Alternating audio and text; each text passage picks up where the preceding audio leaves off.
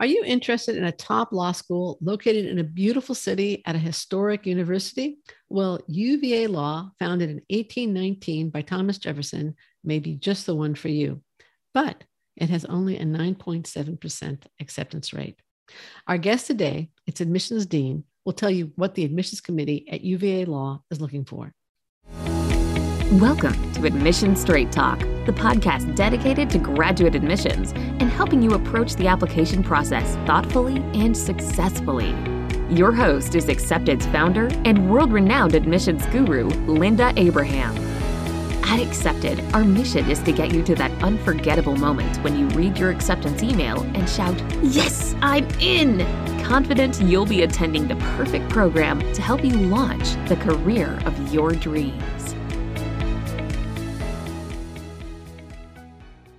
Thanks for joining me for this, the 468th episode of Admission Straight Talk. Are you applying to law school? Are you planning ahead to apply next cycle or the year later, or year after? Are you competitive at your target programs? Accepted's Law School Admissions Quiz can give you a quick reality check. Just go to accepted.com slash law dash quiz, complete the quiz, and you'll not only get an assessment, but tips on how to improve your chances of acceptance. Plus, it's all free. Again, take this short quiz at accepted.com slash law dash quiz to obtain your free assessment. Now for today's interview. I'm delighted to have on Admission Straight Talk Natalie R. Blazer. Dean Blazer is not only the Assistant Dean for Admissions and the Chief Admissions Officer at UVA Law, she's also an alumna. She earned her bachelor's at Boston College and then attended UVA Law. Following law school, she clerked at The Hague worked in a Manhattan law firm for six years, and then worked in law school admissions at Columbia Law and Georgetown Law before returning to UVA as assistant dean for admissions. Dean Blazer, welcome to Admission Straight Talk. Thank you, Linda. It's great to be here. Thank you. Can you give us an overview of the more distinctive elements of the UVA Law School JD program? Sure. So, most people probably know UVA Law is a top 10 law school. It's also actually the number one public law school located here in Charlottesville, Virginia, number one public law school in the country, something that we are very proud of. I think you can get a great law school education at, at, at any top law school, really. Um, but what probably sets UVA apart the most is the experience that you have here. We are consistently ranked number one quality of life number one classroom experience and number one in faculty.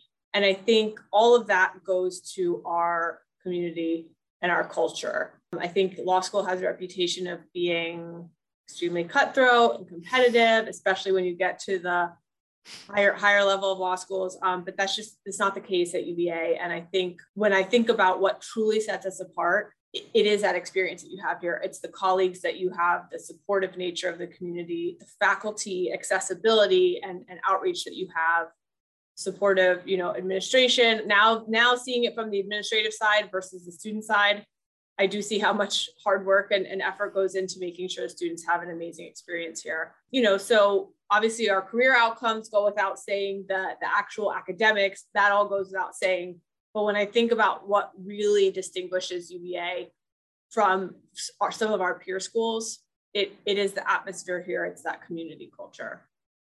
Okay, great answer.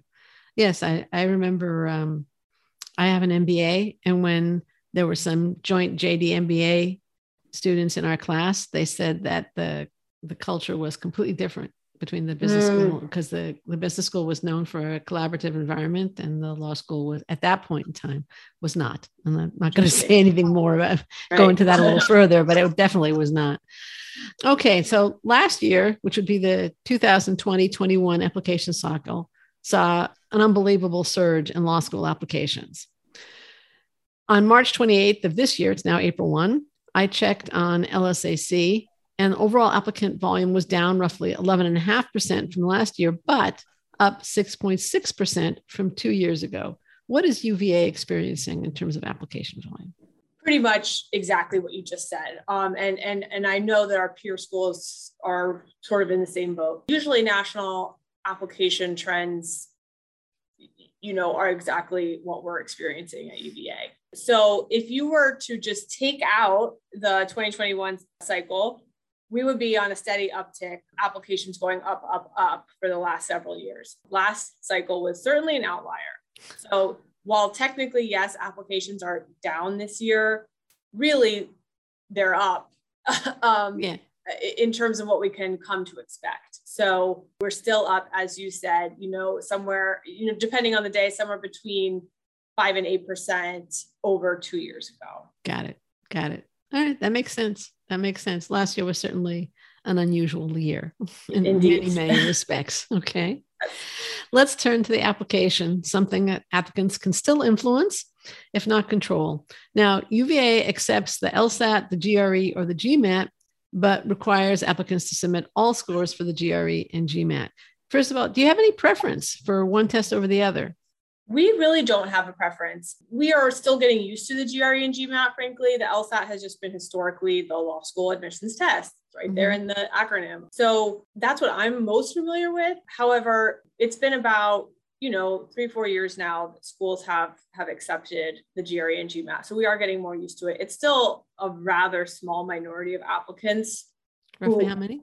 I would say who only have a GRE or a GMAT. I would say ten percent of applicants. Mm-hmm. Now the thing is, a lot of people apply and they have an LSAT and a GRE or an LSAT and a GMAT. And what I just want people to be aware of is because the Law School Admissions Council is the organizing body that you know puts your applications together and sends them along to law schools because they administer the LSAT. If you have any LSAT on record, we will see it. You can't just pick and choose what to send to us. But if you don't want to send us your GRE or GMAT and you already have an LSAT on file, we don't need to see that and we frankly won't know that you've taken it. If you are someone who has no LSAT, obviously then we do need the GRE or the GMAT, but we really don't have a preference. They've been shown to roughly predict, or I should say correlate to the first year performance, roughly the same. So, really? you know, I, and, and those are, you know, I would say, I don't know if anything official has come out about that, but based on my experience and the studies that I have seen, they roughly uh, correlate the same. We don't perform any sort of equivalency. You know, there are a lot of tools online. So people tell me, oh, I got this on the GRE, which equals this on the LSAT. really doesn't work that way. We really aren't getting in the weeds like that. What I would tell, I would counsel prospective applicant, look at what our median LSAT is, look at what percentile that is, and aim for roughly those same percentiles on the GRE or the GMAT. It's not, mm-hmm. it doesn't need to be completely comparable, but that's just, uh, you know, to have a ballpark in your mind. Right. That makes sense. Are most of the users of the GRE or GMAT dual degree applicants? So, not necessarily. I do think that's a nice option if you're if you know if your if your other degree requires a GRE or GMAT, just take one test. But I think a lot of people, I think there's still a little bit of barrier to entry with the LSAT or or mm. intimidation. You know, just as a way of background, the reason law schools started accepting the GRE and GMAT is really to widen and, and broaden the application pool, the applicant pool, I should say. We, we, you know, we thought it'll get more STEM people, it might get more non-traditional applicants. And that really actually did bear fruit. So I, I do think for whatever reason, some people don't want to take the LSAT. And regardless of whether they're uh, pursuing a joint degree or not, for someone who is pursuing a joint degree, GRE or GMAT's a great option. Okay. How how would you recommend? Let's say I'm just starting out. I haven't taken the LSAT. I haven't taken the GMAT. I haven't taken the GRE. I really want to go to UVA. How should I decide which one to take? Yeah. So it was almost simpler in, in, my day when you really only had one option. Um, but but uh, what I would say is familiarize yourself a little bit with each of the tests, right? Mm. At the end of the day, I see people who have submitted an LSAT and a GRE or an LSAT and a GMAT or a GRE and a GMAT. And guess what? Nobody is getting 99th percentile on the LSAT and 80th on the GRE. You're right. going to perform roughly the same on across all three tests in terms of percentile. They are not that different. So I don't think it's going to be a make or break moment. Now, what I will say is you have to do your research because if law school is your goal, not every law school, even today in 2022, accepts GRE or GMAT. So if you're trying to apply to a broad range of schools, LSAT could still today be your safest bet. But if you if you know for a fact that all of your schools you're applying to accept all three tests, just familiarize yourself with each of the three. Maybe take a practice exam or two. Maybe it's possible that one of them will will sort of resonate with you more. But again i, I wouldn't agonize over it. I i do know the gre historically was more available but now that we have the lsat flex the lsat flex is being offered more you can take it remotely so they've really mm-hmm. kind of narrowed the gap in that sense right okay well thank you for all that that's great great advice i actually now just one more last thing on the test then we'll move off of it the GRE is still in among law schools more widely accepted than the GMAT. Is that correct? That is correct. I think the GRE was kind of the first right. alternative test to be adopted. And, and now the GMAT is in there as well. I will tell you that of the two alternative tests, we see far fewer GMAT than GRE. Yeah. Yeah. Makes sense. Now, UVA has a regular decision option and also its binding expedited decision option. Can you review those options and the major differences between them? Yes. So our binding expedited decision, we call it BED. This is a slightly different version of a lot of other schools' sort of early decision. Okay. We don't call it early decision because there's actually no earlier deadline. You can apply binding anytime throughout the cycle. The key word in there is expedited. If you apply through this option, you will get a decision from us within 21 business days of your application going complete. So you submit your application, let's say a day or two later, it gets completed. You have 21 business days and you will hear a decision, whether that is admit, waitlist, defer to the regular pool, which I'll talk about in a second, or a denial. And so for somebody who knows that UVA law is their first choice, who will be 100% prepared to commit to UVA law if admitted before seeing any financial aid package, because that won't come until much later. I think binding is a great option. It get it takes the guesswork out of your candidacy for us. We know you're interested, we know you're coming, you know, so binding can be a great option for for someone like that. If you are deferred from binding into the regular pool, all that means is basically it's as if you never applied binding It's as if now we're reading you as a regular applicant. So if we were to admit you, you're no longer bound. If you are admitted through the binding option, you do need to withdraw all their applications from all their law schools, and you have to pay your seat deposit at UVA within about three weeks. So again, it is a great option for somebody who's sure UVA is where they want to be. There's no earlier deadline. You can do it anytime up until, you know, right before our priority deadline. Right. Right. And um, does the binding expedited decision have a different acceptance rate than the regular decision? You know, I actually crunched these numbers last year because somebody asked me that in, in a Q&A and mm-hmm. it's actually almost identical. Really? So oh. the acceptance rate among just the binding expedited applicants is almost the exact same as within, you know, the regular pool. So uh, I get this question a lot because people think it's quote unquote easier to apply binding and and it's really not it's a much smaller pool and and again like if you're a strong applicant and you're basically telling us right off the bat you'll come people don't realize that that's such a huge part of what we do is discerning who's actually interested in us you know it's a great option but it's not necessarily you know somebody that we would not otherwise admit is not getting admitted just because they apply binding got it that makes sense. That makes sense. Now, you you mentioned that the person who applies through the binding expedited decision process will be considered for financial aid, but won't hear about it till the end. So they have to be, I guess, prepared to take out loans or uh, or pay out of pocket if they're going to apply binding expedited decision. Are they yes. a disadvantage in terms of the financial aid awards having made that commitment?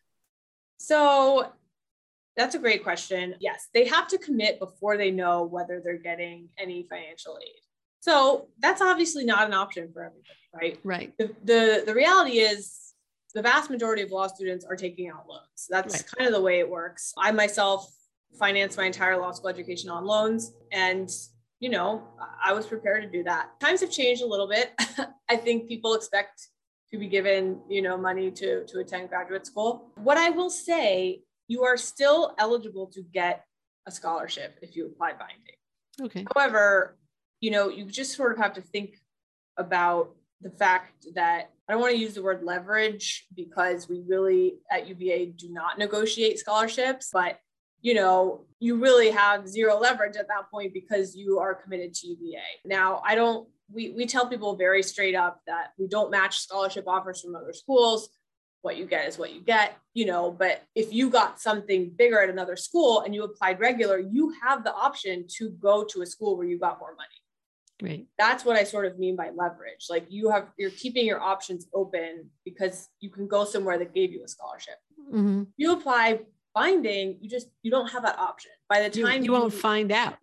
You won't find out. That's right. By the time you're committed, you know, and by the time you understand what your financial aid package is, it's it, it's too late. Now again, you could still get a scholarship. Um, you're just not going to have the option to go take your second choice school if they give you more money because all those applications will have been withdrawn. Right. Got it. That's well, that's very clear. Thank you again. Mm-hmm. Is is full time work experience a nice to have at UVA or really important to the admissions committee? Uh, I noticed that the average age is 24, although the, the full age range is 20 to 38. I assume that implies that average of 24 that a significant percentage of students have full time work experience or other graduate degrees. So it's definitely not necessary. I'll, I'll start okay. by saying that. You are right that these days about 20% of our incoming class is coming straight through from undergrad. 80% has at least one year of, of work experience or, or, you know, spent time in another graduate program. This is really reflective of the applicant pool versus any preference on our part. Back when I went to law school, probably about 50% of the class was coming straight through. That was just a different time. I graduated law school in 2008, so just just in time for the recession. And I think you know, every class since then has gotten a little bit more out of school just because I think it's maybe people viewed it as more competitive and they needed work experience to up their chances. So I have a few thoughts on this. First of all, it's not necessary. You can be a super strong applicant coming straight out of undergrad. You can have great internships over the summer, internships during the year. You can have a thesis that you wrote, you can be a very well rounded, strong applicant coming straight through. So I tell people if you're sure law school is what you want to do and you don't feel the need to wait, like I didn't wait, um, I went straight through. So I, I, I certainly get that.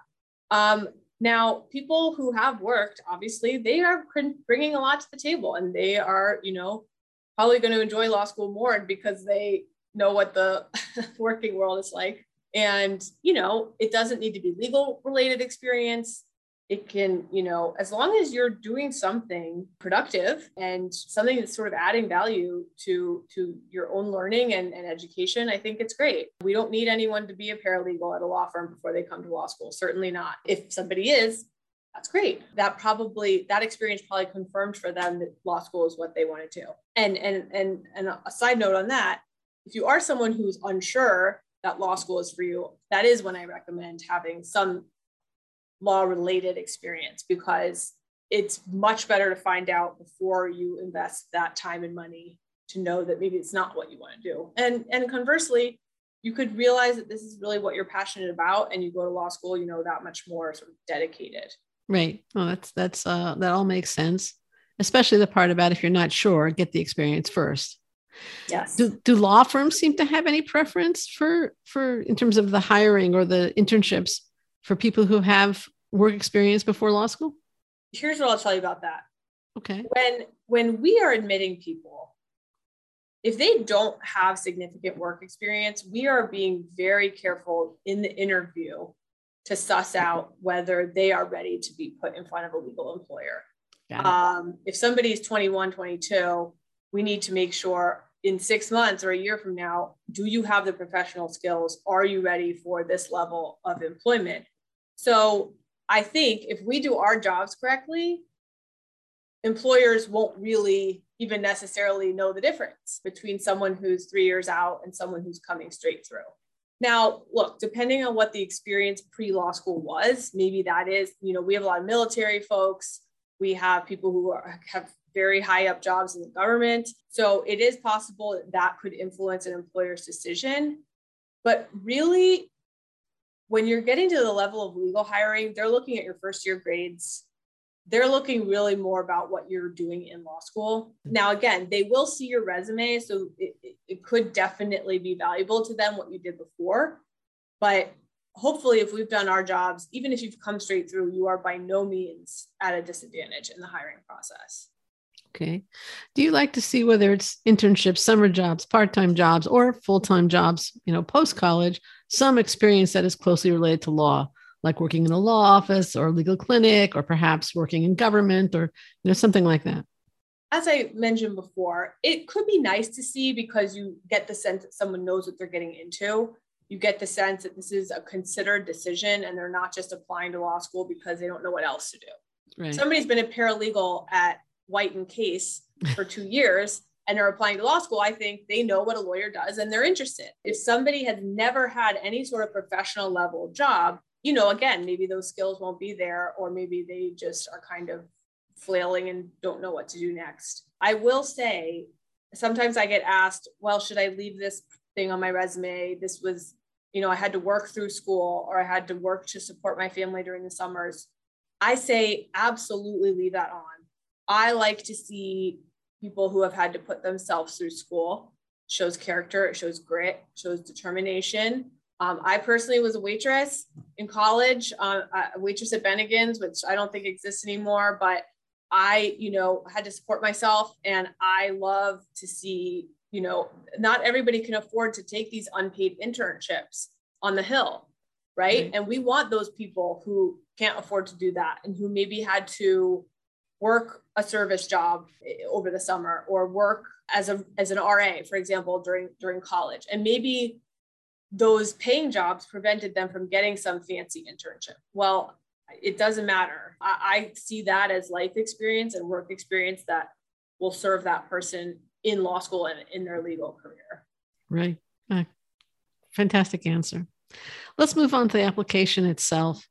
Now, the UVA website advises regarding the personal statement that's part of the application, and I'm quoting now Your personal statement should provide information in your own words you believe relevant to the admissions decision, not elicited elsewhere in the application, the statement is your opportunity to tell us about yourself and may address your intellectual interests, significant accomplishments or obstacles overcome, personal or professional goals, educational achievements, or any way in which your perspective or experiences will add to the richness of the educational environment at the law school.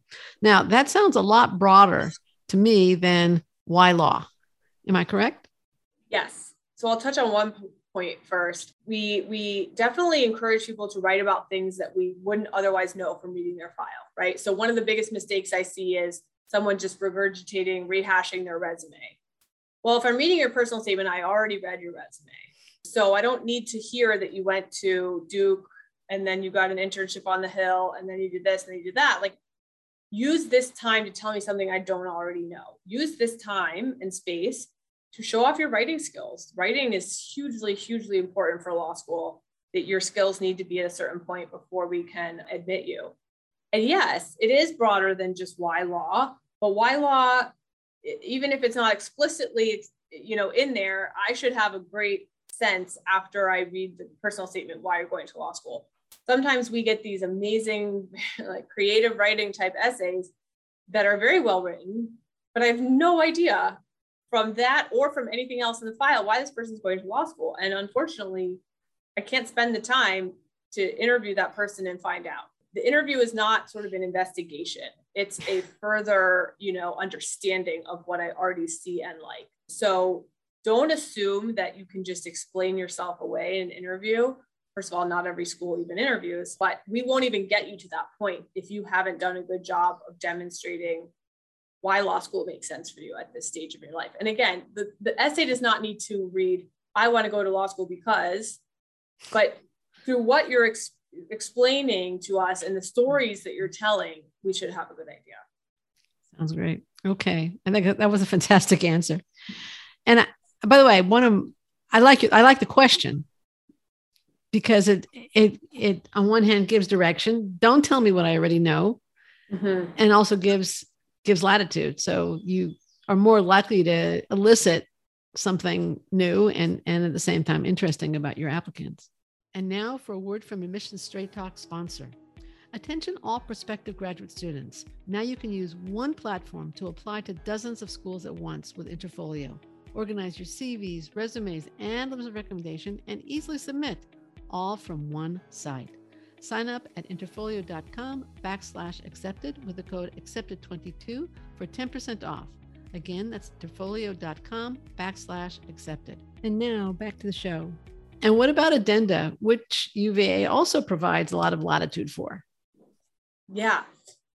Addenda are tricky. So there's a few different types. One is a diversity essay. Uh, these are fairly common. Um, if you're somebody who has not already sort of talked about your diversity in your personal statement, we always welcome you to tell us more about what makes you diverse, how you would contribute to a law school environment, your different view on the world, you know, how you have gotten to this point, anything. We encourage people to interpret diversity how they want with within reason and with being respectful to what diversity is and, and why it's important. People can also talk about their diversity in the personal statement and kind of get that done all in once, but it's not necessary. The second is a quote unquote why UVA essay. We get these from time to time. They're not required, but some people do like to spend an essay telling us why they want to come to UVA specifically. I like to read these. It helps me understand somebody's interest. They're by no means necessary. I do think if there's nothing in your application that indicates to me that VA is of interest to you, it might be worth explaining why, because I otherwise might not know. And then the, the other addenda are sort of more practical addenda. You know, if you're addressing LSAT history, if you're addressing a GPA that you think is not reflective of your capabilities. And of course, we have the mandatory addenda if you have any character and fitness issues in your file. Character and fitness issues, I won't get into. That could be a whole separate podcast, but definitely just make sure that you are fully disclosing everything that we mm-hmm. ask about in a straightforward way, taking responsibility. Don't need to go on and on, but definitely disclose. LSAT and GPA, I, I tell people to be careful with these. If you've taken the LSAT five times and your scores are all over the place, don't send an addenda saying, I have severe test anxiety. I don't know what you think you're going to be doing in law school, but it's it's taken a lot of exams. So so telling me you have severe test anxiety it, it does not give me a lot of confidence. Same way that taking LSAT 10 times to get the score that you want also doesn't give me confidence. You don't get to take your constitutional law exam 10 times. You get to take it once. And you know, if you get called on in class, you don't get to redo your answer 10 times. So so just be careful with what you're explaining and what you're telling us in these addenda. Um, same thing with GPA. I see a lot of people saying they went through this trauma, they went through that trauma, they uh, were sick, they, whatever it is, they switched majors. It's okay if there were some extenuating circumstances that make your GPA not reflective of your abilities, but just be careful about making too many excuses. I would much rather see somebody own up, uh, like just own what happened and take responsibility. And, and furthermore, don't spend so much time on your weaknesses. You should be highlighting your strengths in the application, very quickly acknowledging anything that you think deserves to be acknowledged, and then putting it in the rear view we we don't need to hear the whole saga you know i i also went through you know remember that real people are reading your application. I went through things in college too but i you know still had a certain gpa and i certainly didn't make excuses for anything. So just be careful just be careful. Again anything that would not be otherwise obvious from the application that really was extenuating definitely take the moment to explain it but but just don't go too far. I, I like to talk about putting context around yes context. uh, as, as opposed to, to ex- explaining. Yes that's right. I think that's right. And and um, not only context but uh, well, this would be part of context. Context is what happened what caused the drop in grades or whatever it is and then the rebound the evidence that it really was just that's right. that. That's right. That's right. You can't say that you know you're you were sick in your first semester but then you're you know, junior year, your grades are still bad. Exactly. yeah. Yeah. See that it improved. And again, like we're not trying to punish anybody for any sort of academic history, but you need to, your job with the application is to provide us with enough information that tells us if we bring this person to UVA law, they will do the work and they won't struggle. We don't want to bring anybody here, no matter how much we like their writing or you know their resume. We cannot bring anyone here that we don't think is going to thrive and succeed and be able to keep up with the work. So if all we have is your GPA and, and a bunch of excuses, you know, we think this is going to also be what your law school transcript looks like. Right, right. Okay. I think we've beat the GPA and the LSAT or the test score, yeah. whatever it may be. So let's say I have the GPA and I have the LSAT, but you have more people than you could admit with competitive GPA and LSAT. So what happens then? Definitely. Uh, we have thousands of applications with with scores that we like and GPAs we like that we can't admit. So what what is going to set someone apart? For me, the writing really gets me. A strong writer who who really writes about something memorable, uh, something that's just a little bit, you know, it doesn't need to be again one of these creative writing things or or something so shocking. They don't have to climb Mount Everest. That's right. They don't have to climb okay. Mount Everest. They don't have to, you know, try to stand out necessarily, but people do stand out with with with their writing skills and with their with telling us who they are and and making us want to know them more in, in an interview. Somebody who just you know has a professional looking resume like that goes a long way. It, it really does something that's easy to follow and you know the, these days I see a lot of colors. I see photos. I see um, icons. I just encourage everybody like do a standard resume, really. And then letters of recommendation, especially lately, letters of recommendation have been really blowing me away. If you can find two, three great people to really um, write detailed letters for you because they they actually know you and and and and know who you are and they haven't just kind of read your resume those can really make a difference and then it's just sort of this overall um, we also at uva in the actual application itself, we ask for people's activities, their hobbies, their interests. This might seem like a throwaway sort of question in the app, but it's really not. And that's because UVA, as I said at the start of the show, we really care about our community and how well rounded people are. And we don't, this is not a school for someone to come, go to the library, study by themselves, get a job, and leave it is really uh, an experience. And so we like to read about people's community service, what hobbies they have, what interests, what activities they're engaged in. And so, in addition to the LSAT and GPA, like all these other factors just paint a picture of a person that, you know, again, we would want to get to know better in an interview and somebody that we think is going to contribute here. All right, great. Now, you've mentioned the interview several times, and the website said, and I still have it September through December, but you said it was September through March, right? That you that you interview. So interviews just finished because it's now uh, December, April one, right? So yeah. just finished for this cycle, and you're already looking for towards next cycle, right? What role do interviews play in the admissions decision, and what can applicants expect during the interview? Yeah.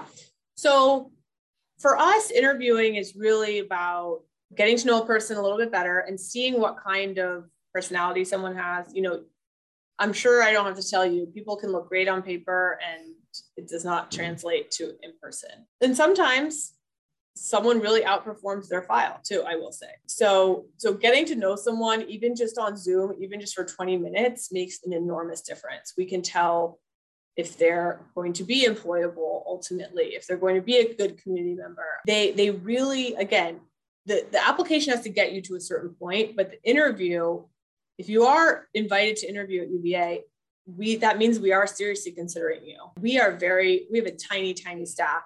We do not have time to interview people that we are not hoping to admit. So, you know, one tip that I would give, a trend I've seen lately, and I don't know if this is a COVID Zoom, you know, consequence, but see a lot of people reading from paper. They've tried so hard to prepare in advance, or they're reading from a screen, or they're just kind of robotic. They're not having a contemporaneous conversation.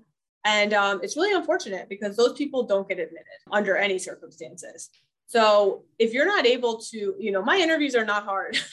I'm just trying to get to know you better and, and, and understand why you're going to law school. And if you have to read from a piece of paper to answer that question, you know, those types of questions, it's not a good sign. You know, people who are applying to law school are, are, are applying to be trusted advisors and, and counsel to people in extremely significant life situations and decisions. So if you can't carry a conversation and answer questions, it just does not bode well.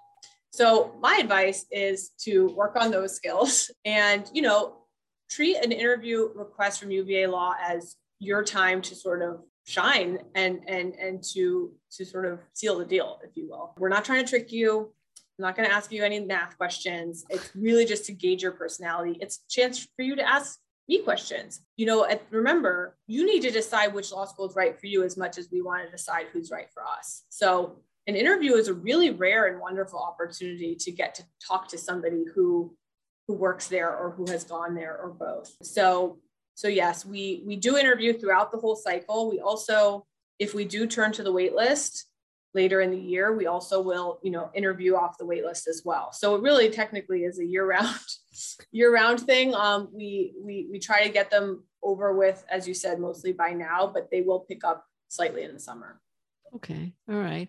Now you mentioned that the interviews are on Zoom. Is that a, a COVID accommodation or is that how it all well, it couldn't always have been like that, but I mean, are you planning to go back to in-person interviewing? Because I assume at some point they were in person or were I think they? I think long ago they were, the truth is, we ha- are admitting people from all over the country. It's just not practical. I sometimes am doing eight or 10 interviews a day. Oh, wow. I don't have time to do them in person. We don't have time to, you know, have people coming in and out. So Zoom actually is really, I think, here to stay. Okay. Um, and and we didn't used to always interview everybody. That that is something in the last, like for example, I was never interviewed. Right. Um, very, very fairly few law schools interview. Right. Yeah, right. And and it, I'm I'm learning why, and it's because it's very time consuming. and when you're short staffed, you know it, it. But it's worth it. It's worth it. It, right. it, it. You know, like I said, even those 20 minutes help us get to know someone better. Okay. All right. Great. Does UVA consider update letters from applicants who have something significant to tell you after they submit their application and before hearing back from you? And what about waitlisted applicants? So you have kind of two categories here those who yes. submitted and haven't heard back at all, and those who have heard back that they're waitlisted. Yes. So in both cases, yes. If you're somebody who has submitted your application in September and now it's January and you haven't heard from us, first of all, don't worry. Uh, again, I don't know how much I can harp on this. We are very short staffed. I promise we're reading your file if I didn't have to read every single file, and that's just how I am, I, I want to read every single file multiple times, we could get you a decision within two weeks. But I don't think you want that. I think you want people who are taking the time and attention with the files.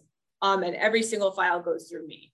So, you know, if you haven't heard in a few months, absolutely send us a note. Just say, hey, I submitted a few months ago. Um, I'm still extremely interested in UVA. I I appreciate the time and energy that this process takes. And I'm by no means trying to rush you, but I just wanted you to know I'm here. And by the way, I retook the LSAT in December and I have a new score. You should have seen it in my file already because we do get that automatically. But you know, I just wanted to draw your attention to my new score. Or I applied three months ago. I'm still patiently waiting. Thank you very much. I also I recently got a promotion at work and um, I'm now my responsibilities are XYZ. So not only am I submitting an updated resume, but you will also be receiving an additional letter of recommendation.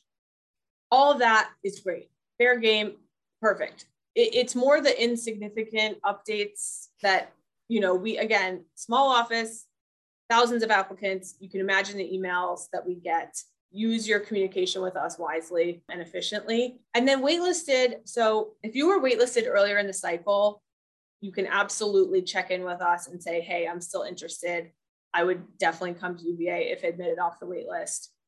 How whatever you want to say, an update, you've taken the LSAT again, you've gotten a promotion, whatever.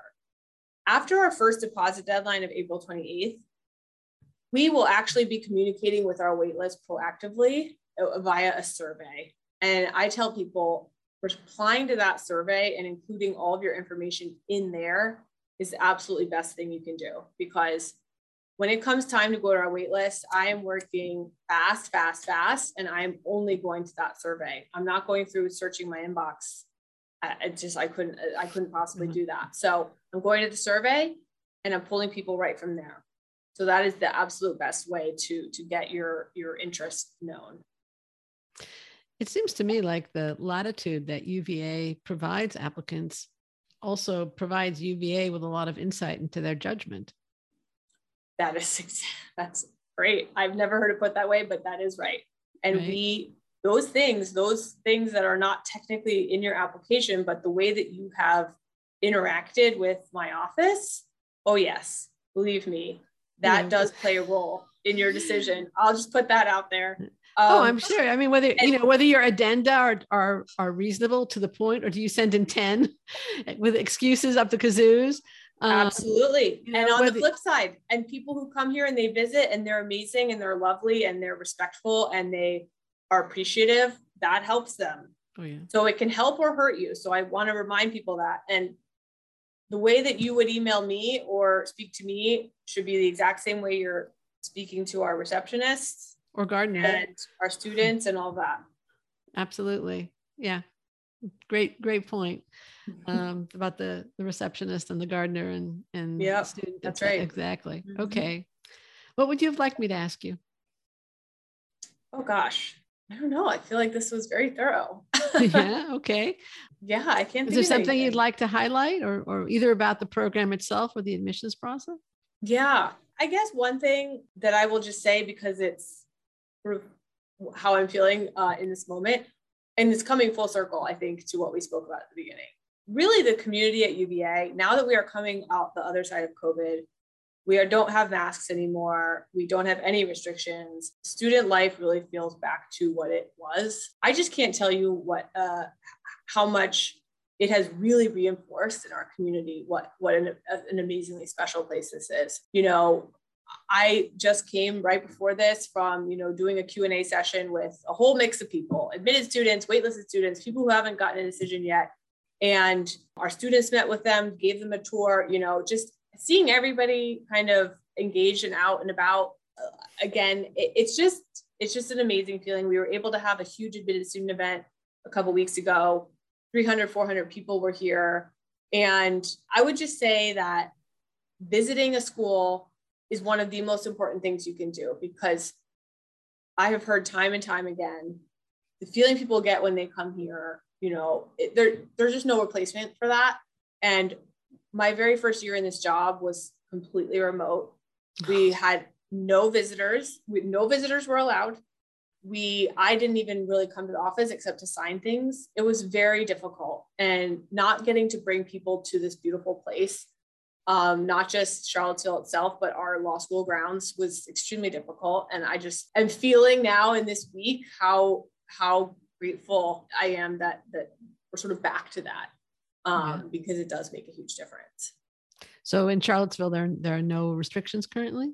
So or very few. Really, I mean, very few. Obviously, independent businesses can still, you know, require, right. but given that we are a public law school, we are no longer able to have a mask mandate or a vaccine mandate. Now, luckily, we everybody basically got vaccinated when it was mandated, and so our entire community is basically vaccinated and boosted. And of course, again, we're a respectful place, a respectful community. If somebody wants to wear a mask or requests you wear a mask, of course we do that, but we're no longer able to mandate it. I would say the vast majority of businesses here have done away with it as well. Again, you might have a small business that has their own idiosyncrasies um, and might require masks, but those are very few and far between. So, so right now, you know, it does feel like we have turned a corner.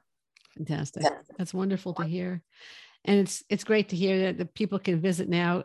First of all, I, I, I mentioned to you before we we got on, I visited Charlottesville one once before. I was actually visiting the Darden Business School. It is a gorgeous campus mm. and beautiful location. Um, it is. So it is. It's a great place to visit. Is what I want to not not just for the the value, and there's definitely tremendous value in visiting a campus, especially if classes are in session and students are around but um, it's just a, a, a, lovely place to visit even if you're not It is, and and we have a lot of programming on fridays so that people can make a weekend out of it i love to hear what people's plans are for the weekends when they're in town um, you know they're going to the orchard or a winery or a hike they're going out to the shenandoah want to go to going to Monticello, you know, it, it really is a lovely place to visit. It's a even lovelier place to to live and, and work. Great. All right. Well, Dean Blazer, I think we're almost out of time. I want to thank you so much for joining me and sharing your expertise. This has been a fantastic interview. Where can listeners learn more about the University of Virginia School of Law? So, I think the best resource is our good old fashioned website. It's just law.virginia.edu. I really encourage people also to check out our YouTube page. I have heard from applicants that this is really what put UVA on their radar. We have so many classes that have been recorded and they're on there so you can basically kind of take a take a law school class online you can observe um, we have you can see speeches from our dean, from others in our, uh, you can take a virtual tour. We have students leading virtual tours. YouTube and our website are both, our communications team, I have to shout out to them, are fantastic. But on our website, I also encourage you to navigate to the admissions page, and then there is a visit page on there as well. And you can see all the classes that you can observe here in person. You can see the tour schedule, student life panels. You can see all the options for visiting um, are on our website. Wonderful. Thank you very much. Thank you again for coming. I also want to thank you, listener, for joining me for this wonderful interview with Dean Blazer. We include links in the show notes at accepted.com slash 468 to the UVA School of Law website, as well as its YouTube channel and other resources that might be helpful to you. Quick reminder, don't miss the law school admissions quiz. Find out if you are really ready to apply and competitive at your target programs. Take the quiz at accepted.com slash law dash quiz today. Again, this accepted.com slash law dash quiz. This is Admissions Straight Talk produced by Accepted, and I am your host, Linda Abraham. I'll talk to you again next week.